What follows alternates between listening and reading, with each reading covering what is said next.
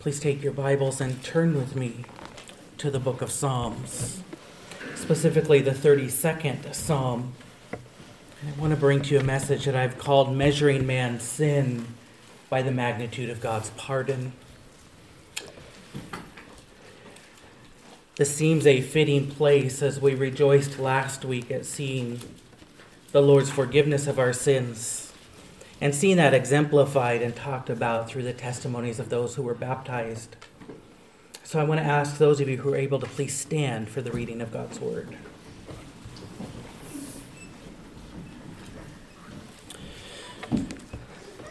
Psalm 32, beginning in verse 1. Blessed is the one whose transgression is forgiven, whose sin is covered. Blessed is the man against whom the Lord counts no iniquity and in whose spirit there is no deceit. For when I kept silent, my bones wasted away through my groaning all day long. For day and night your hand was heavy upon me. My strength was dried up as the heat, as by the heat of summer. I acknowledged my sin to you, and I did not cover my iniquity. I said, I will confess my transgressions to the Lord, and you forgave the iniquity of my sin. Therefore, let everyone who is godly offer prayer to you at a time when you may be found. Surely the rush of great waters, they shall not reach him. You are a hiding place for me. You preserve me from trouble. You surround me with shouts of deliverance. Verse 8 I will instruct you and teach you in the way you should go. I will counsel you with my eye upon you. Be not like a horse or a mule without understanding, which must be curbed with bit and bridle, or it will not stay near you. Many are the sorrows of the wicked, but steadfast love surrounds the ones who trust in the Lord. Be glad in the Lord and rejoice, O righteous, and shout for joy, all you upright in heart. You may be seated.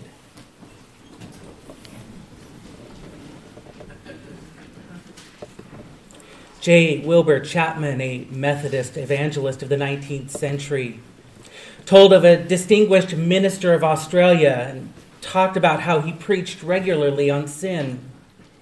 One of the church officers came to him after a sermon to talk with him, and he said to the pastor, We do not want you to talk so plainly as you do about sin.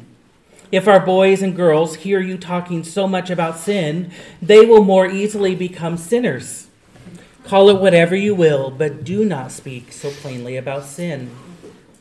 So the minister arose from his desk, walked to the utility closet, and brought back a small bottle of strychnine, and it was marked rat poison. And then he said, I see what you want me to do. You want me to change the label. Suppose I take off this poison label and I replace it with some milder label, such as essence of peppermint. The milder you make the label, the more dangerous you make the poison. How we speak of sin determines how we engage with it. The more severely we speak of sin, the more severely we are willing to deal with it. And the more casually we speak of sin, the more casually we deal with it. How we speak of sin, then, is also governed by how we measure sin.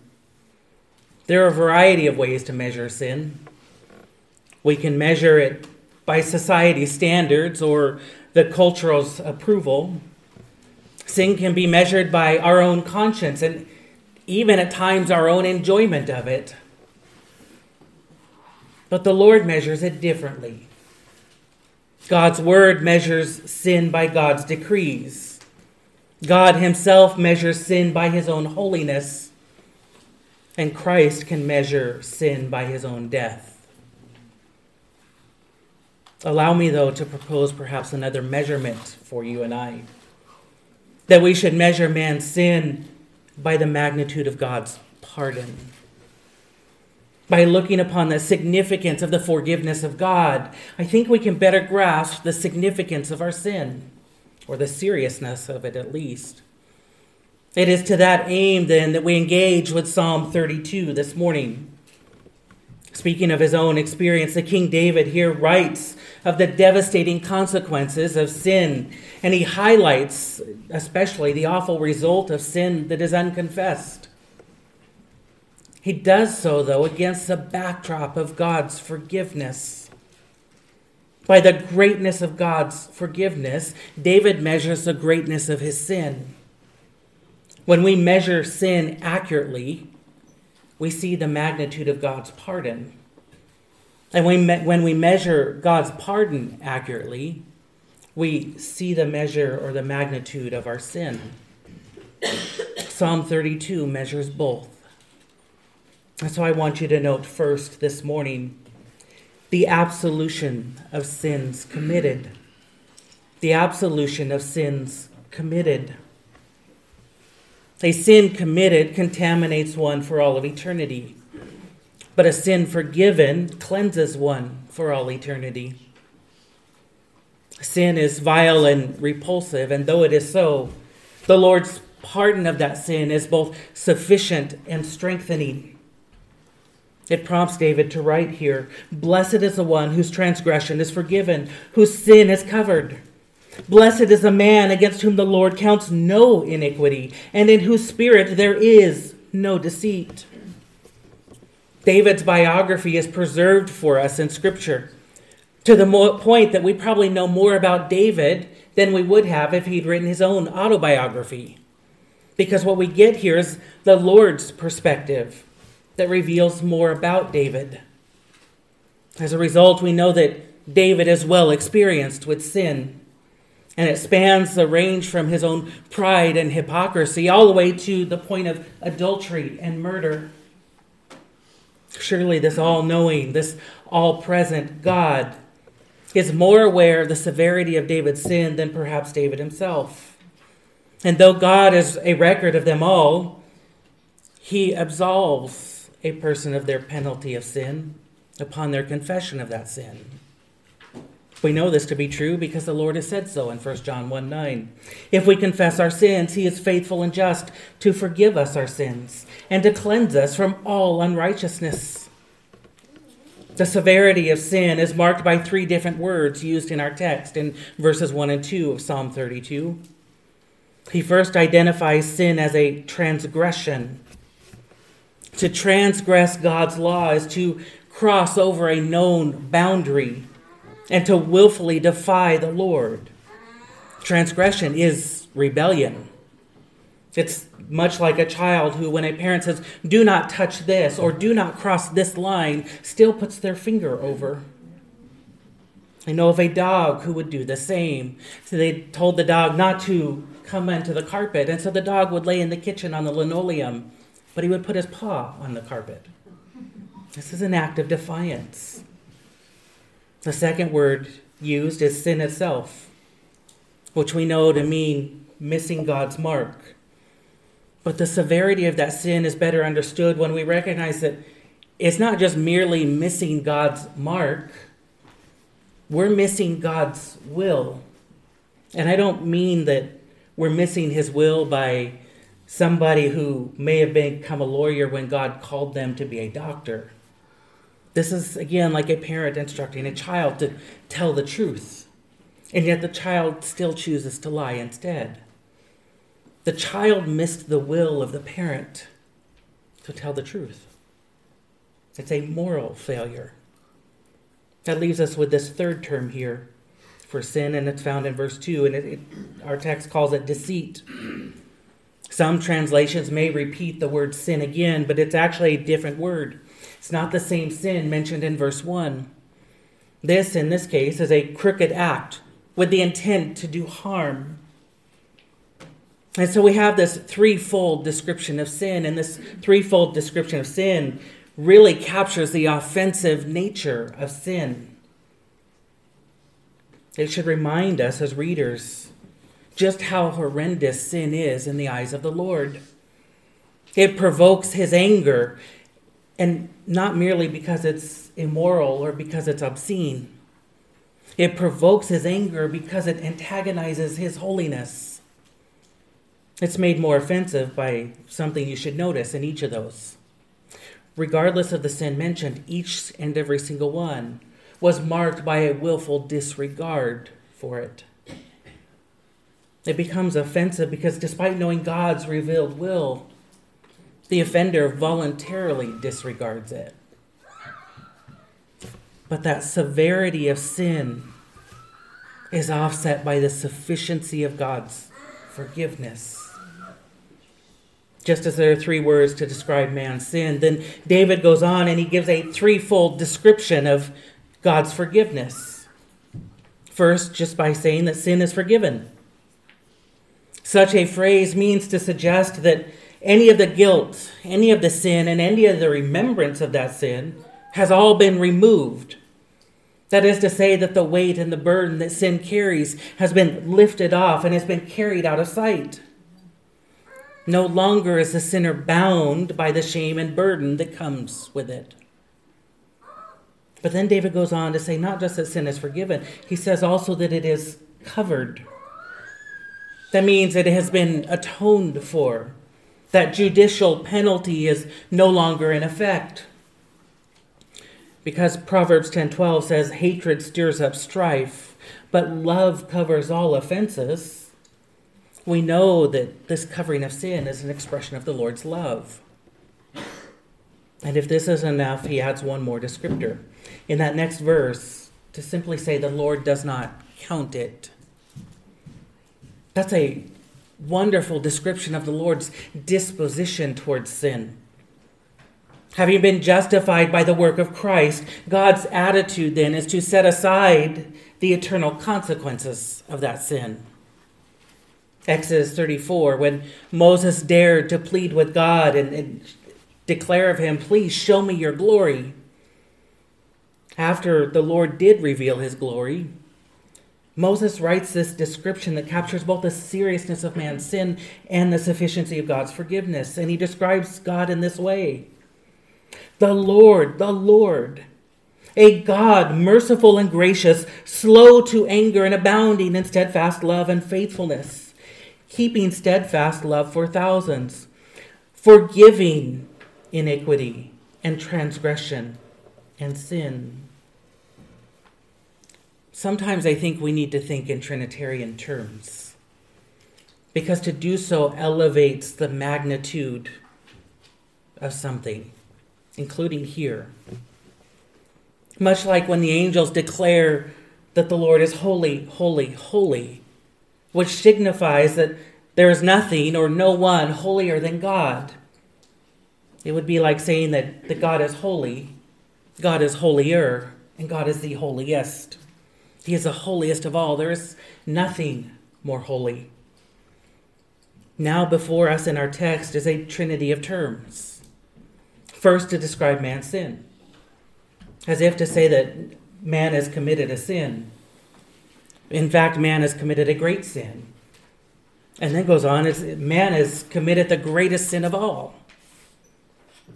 Actually, that's one area where we probably are more perfect than God we have perfected the ability to sin.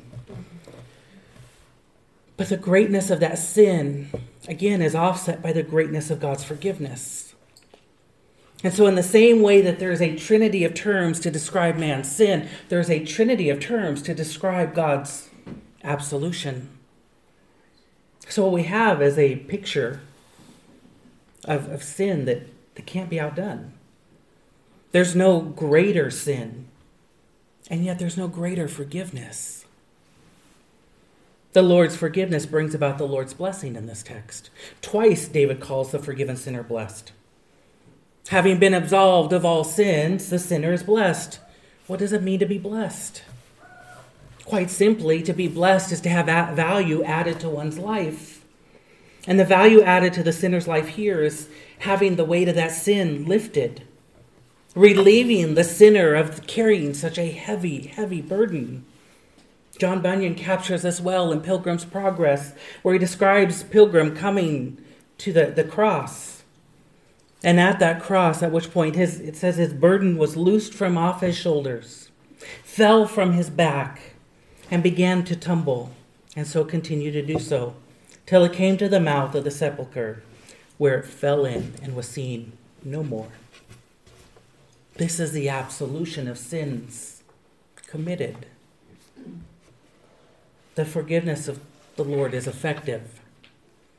It's not only relieving the sinner of the sin's burden, but what we see here is it brings about this unspeakable joy. In fact, the blessed of verse 2 is in the plural form, speaking of a double measure of joy or bundles of joy, is what it's conveying. And yet, despite the Lord's mercy imparted through this sufficient forgiveness, the instinctive response is to attempt to hide our sins, obscuring it from the visibility of others, and at least trying to obscure it from the visibility of God. Out of that, I want you to note second, the anguish of sins concealed. The anguish of sins concealed. Verses 3 through 5 read For when I kept silent, my bones wasted away through my groaning all day long. For day and night your hand was heavy upon me. My strength was dried up as by the heat of summer. I acknowledged my sin to you, and I did not cover my iniquity. I said, I will confess my transgressions to the Lord, and you forgave the iniquity of my sin. We don't always act this way, but hidden sin is still sin. Hidden sin is still visible to an all seeing God, even if it's hidden from people. Though one may think their sins are hidden, that sin still comes with consequences. And David exposes the severity of those consequences in verses 3 through 5.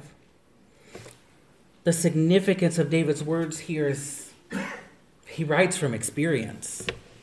He's not writing as an outsider, analyzing someone else's situation. He's not writing as a researcher, trying to prove, prove some sort of thesis.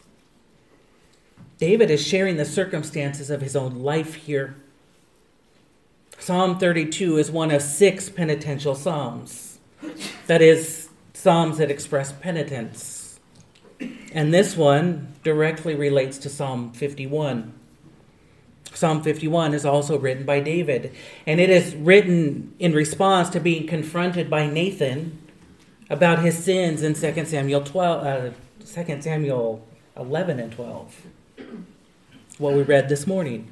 We read a part of that situation. We didn't read of the part where David allows his own lust to guide his decisions. We didn't read of the part where it resulted in his adultery and Bathsheba's adultery.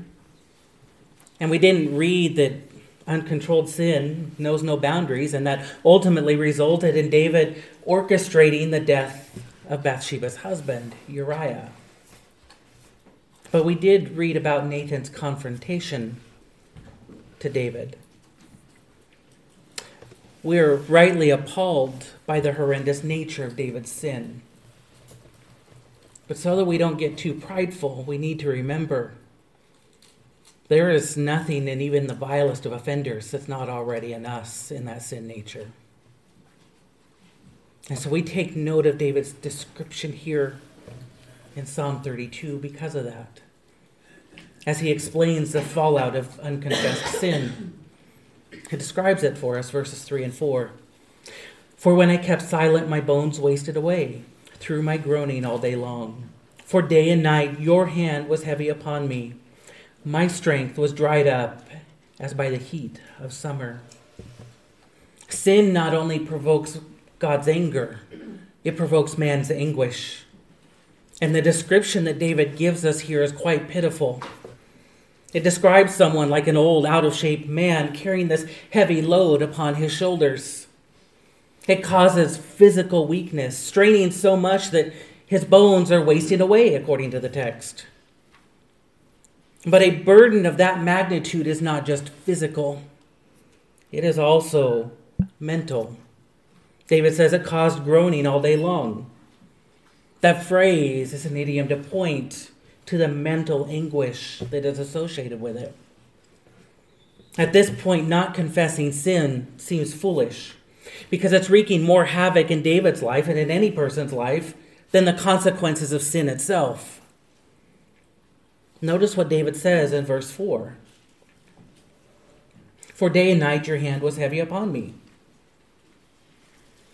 This anguish that David is feeling is the Lord's doing. The anguish of sin concealed is the Lord at work in David's life. He's causing that anguish in order to draw David back to himself. Though it's painful, it is needful. We read about that in Hebrews 12, verses 3 through 11.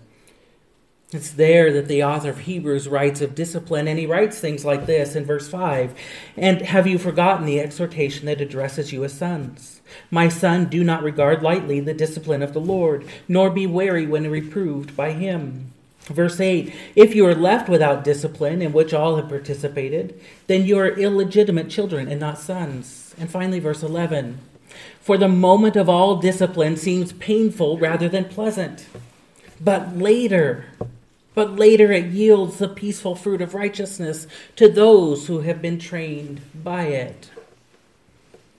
And so, indeed, the Lord's discipline has its work in David's life, and it compels David to confess, we see. Notice here the completeness of David's confession in Psalm 32. Like he does in, in verses 1 and 2, to describe man's sin and God's forgiveness, David once again returns to this threefold description, but this time about his confession, and he expresses it in three ways.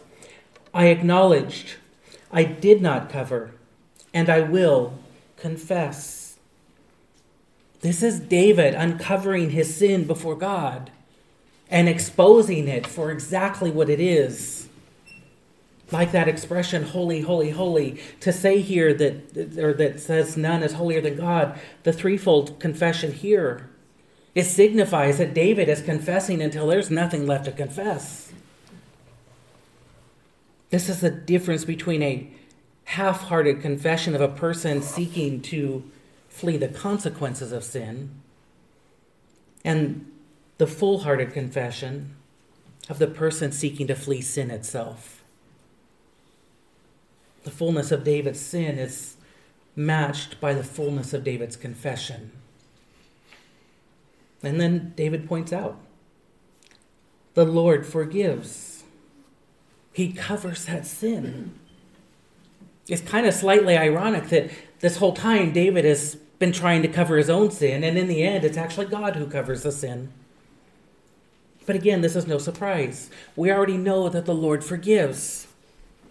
When we keep silent, though, we burden ourselves even more.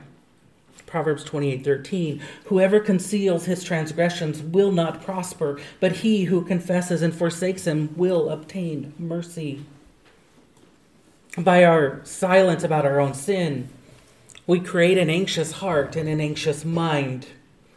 Because we're always having to calculate then our next move, just so that we don't accidentally reveal that sin that's hidden.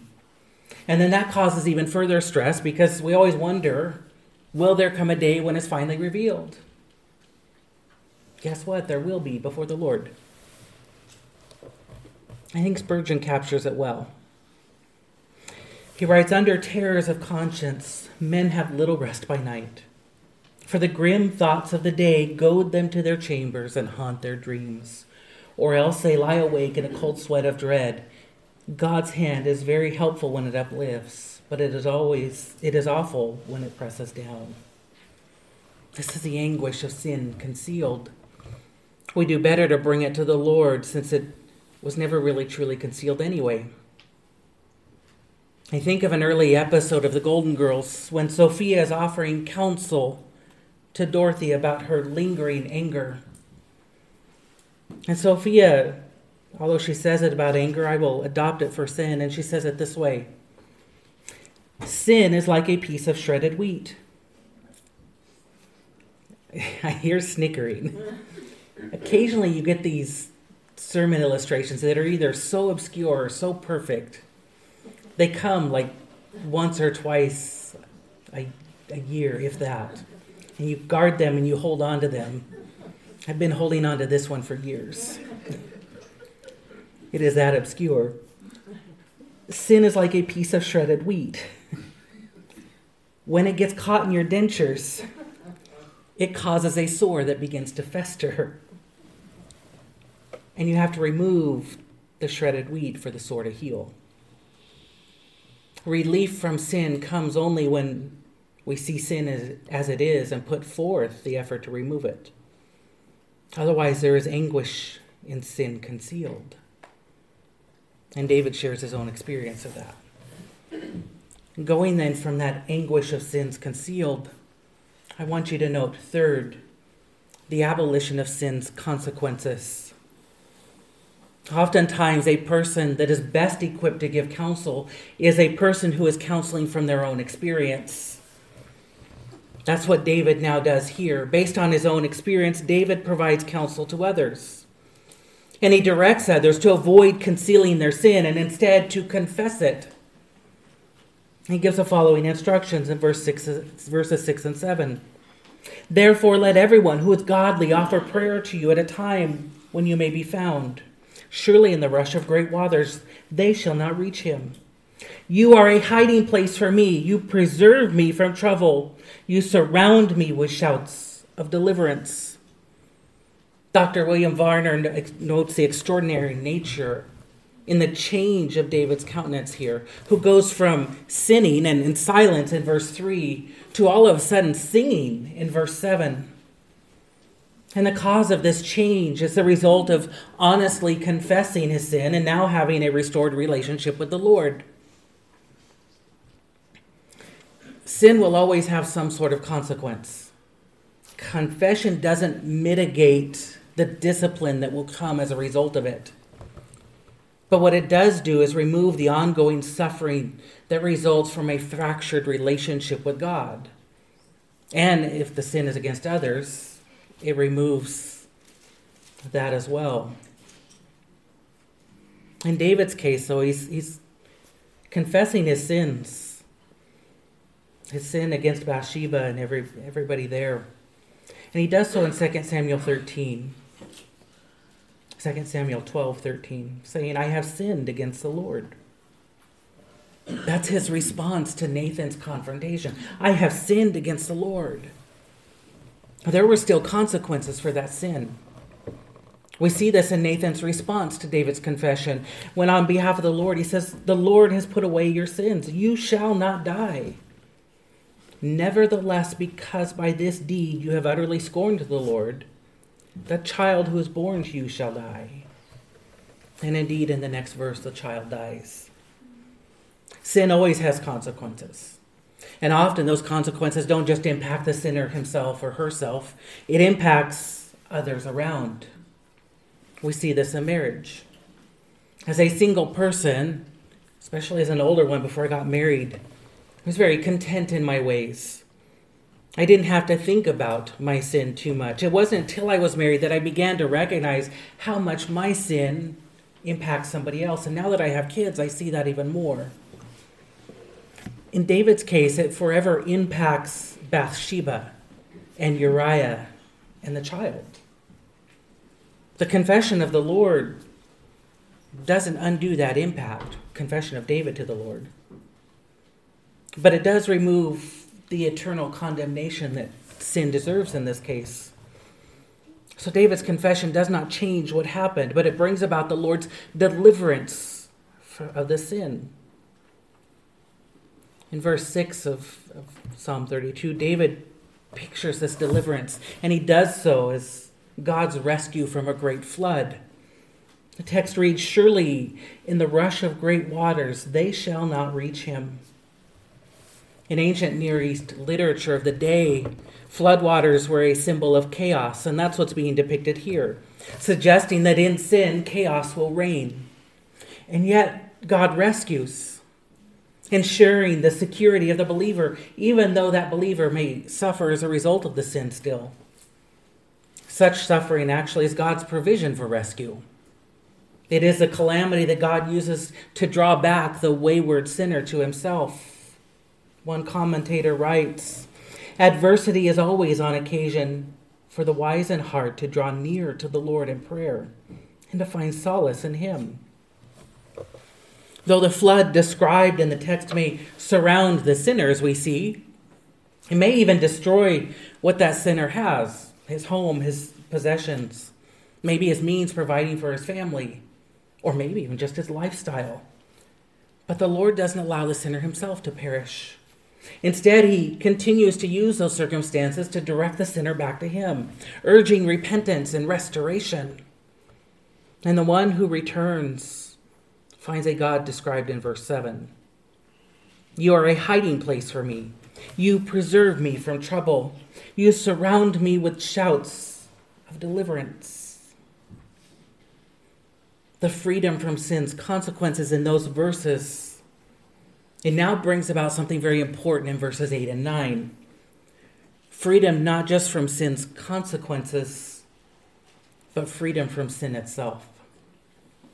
We read in those verses Verse 8 and 9 I will instruct you and teach you in the way you should go. I will counsel you with my eye upon you. Be not like a horse or a mule without understanding, which must be curbed with bit and bridle, or it will not stay near you. I want you to note fourth the avoidance of sin's control. The avoidance of sin's control. The one who has confessed his or her past sins has a great advantage over future sins. That person has the Lord, who is willing to walk alongside any of his followers in order to restrain sin and restrain them from engaging in sin further. The psalm psalmist here it, it switches from David speaking on behalf of himself in the previous verses to now he's he's speaking from the Lord's perspective. And he's simply reasserting the Lord's promises. Notice those promises in verse 8. I will instruct you and teach you in the way you should go. I will counsel you with my eye upon you. Look at that verse again. Do you see something critical there? It conveys the Lord's promises. But how many promises? Three. Again, we see three. And once again, we have the highest expression of, of God in the form of three promises, which is to instruct, to teach, and to counsel. Psalm 51:13, again, another one of those penitential psalms. It offers further clarification. Then I will teach transgressors your ways, and sinners will return to you the blessing of a restored relationship with the Lord after confessing sins is the Lord's instruction and the Lord's teaching and the Lord's counsel, which are imparted to an individual to keep them from further sin. The next verse shows the willingness of the Lord to employ harsh means to keep a person from sin.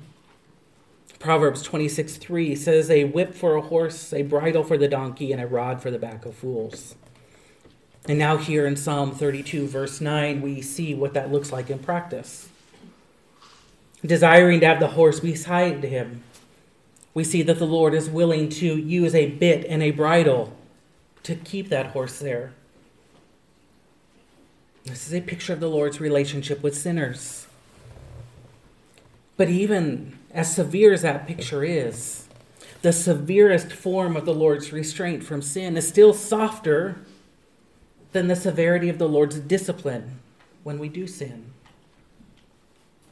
For one who has died, it says in Romans 6 7, has been set free from sin. Through Christ, the sinner has been set free from the servitude that sin requires.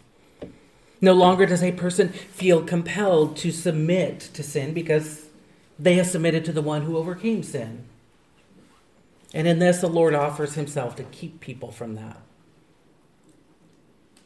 I think we should think about it this way this all powerful God, who has all power to overcome all sin, now offers his aid to people like you and I, who seem to have no power to overcome sin. And he does this through his instruction, his teaching, and his counsel, which come in the form of guidance from his spirit, instructions from his word, and wisdom from godly believers by the Lord's work, we have the avoidance of sin's control. I want you to note finally the alleviation of sins covered. Acting almost as a summary of everything we've just read, David closes this psalm with these two verses. Many are the sorrows of the wicked, but the steadfast love surrounds the one who trusts in the Lord. Be glad in the Lord and rejoice. O righteous, and shout for joy, all you upright in heart. These words are a fitting end to all that we've just read through the first nine verses. Verse 10 offers a contrast between the sinner who is willing to repent and the one who is willing to unwilling to repent. Indeed, it says, Many are the sorrows of the wicked. We know that to be true because we just saw David, who was unwilling to acknowledge his sin and turn from it in verses 3 and 4. And indeed, many were his sorrows. He suffered mightily. And though it was the Lord's doing at the Lord's instruction, it was David's fault. David brought upon himself. He invited the Lord's discipline by not being willing to repent and make restitution for his sins. And the Lord, as both a perfect judge and a just judge, has no choice but to intervene at that point. This is the result of being out of the will of God. The decisions that one makes often creates more problems instead of solving the original problem. But then look at the next part in verse 10. The one who trusts the Lord finds the Lord's love. That's where we began in verse 1 ultimately seeing that the one who trusts in the sufficiency of the Lord's forgiveness will find himself or find herself living in the love of the Lord through that forgiveness. And then that brings us to verse 11. As the Lord covers sin, just as he did David's, alleviating the person of a burden to carry that sin, how could one not rejoice then? Think of everything we've just seen in all of Psalm 32. And in spite of the awful nature of sin and the anguish of unconfessed sin, we see a God, we see our God, who forgives. Even more, the Lord forgives completely, He forgives thoroughly, and He forgives perfectly. How could you not respond according to verse 11? Be glad in the Lord and rejoice, O righteous, and shout for joy, all you upright in heart. Notice a final aspect. It says, Be glad, rejoice, and shout. What do you notice about all those words, aside from the fact that there's three? They're commands. Be joyful, be glad, Shout. The joy of forgiveness is not just a privilege, it's a duty. Does the command to rejoice minimize the Lord's forgiveness? Absolutely not. It's just conveying something that we would expect to naturally occur. The expectation is that in perfect forgiveness from the Lord, we will have perfect joy in the Lord. There is great wonder and amazement at the Lord's forgiveness. There is a great wonder at how God forgives it all, and there's great amazement that the Lord forgives it all. The Lord is proficient and perfect in his forgiveness. He not only forgives, but he covers it and he counts it not against the sinner. But just upon that, the Lord's not content. He also not only offers pardon of past sin, but he offers protection from future sin. He instructs, he counsels, he teaches so that no person may be enticed by sin again. David gives us an example of himself pointing to the destruction of sin unconfessed, and at the same time, the delight of sin confessed. His initial response to his adultery with Bathsheba and the, murder against Uriah is no different than most. The environment in which we live and creates makes it easy to hide our sin, to blame it on someone else, or even to minimize it. In fact, our, our, deceitful hearts are so content in their sin that many people are more content to minimize, excuse, or even justify their sin. But in light of both the devastation of sin and the grandeur of God's forgiveness, it seems that the wise response is quick rather than delayed admission. One commentator sums up the account of Psalm 33, 32 just saying, From this magnificent piece of inspired literature, we conclude that confessing our sin is a vital part of vibrant, victorious Christian living. And so I reiterate when we have perfect forgiveness from the Lord, we have perfect joy in the Lord. Let's pray.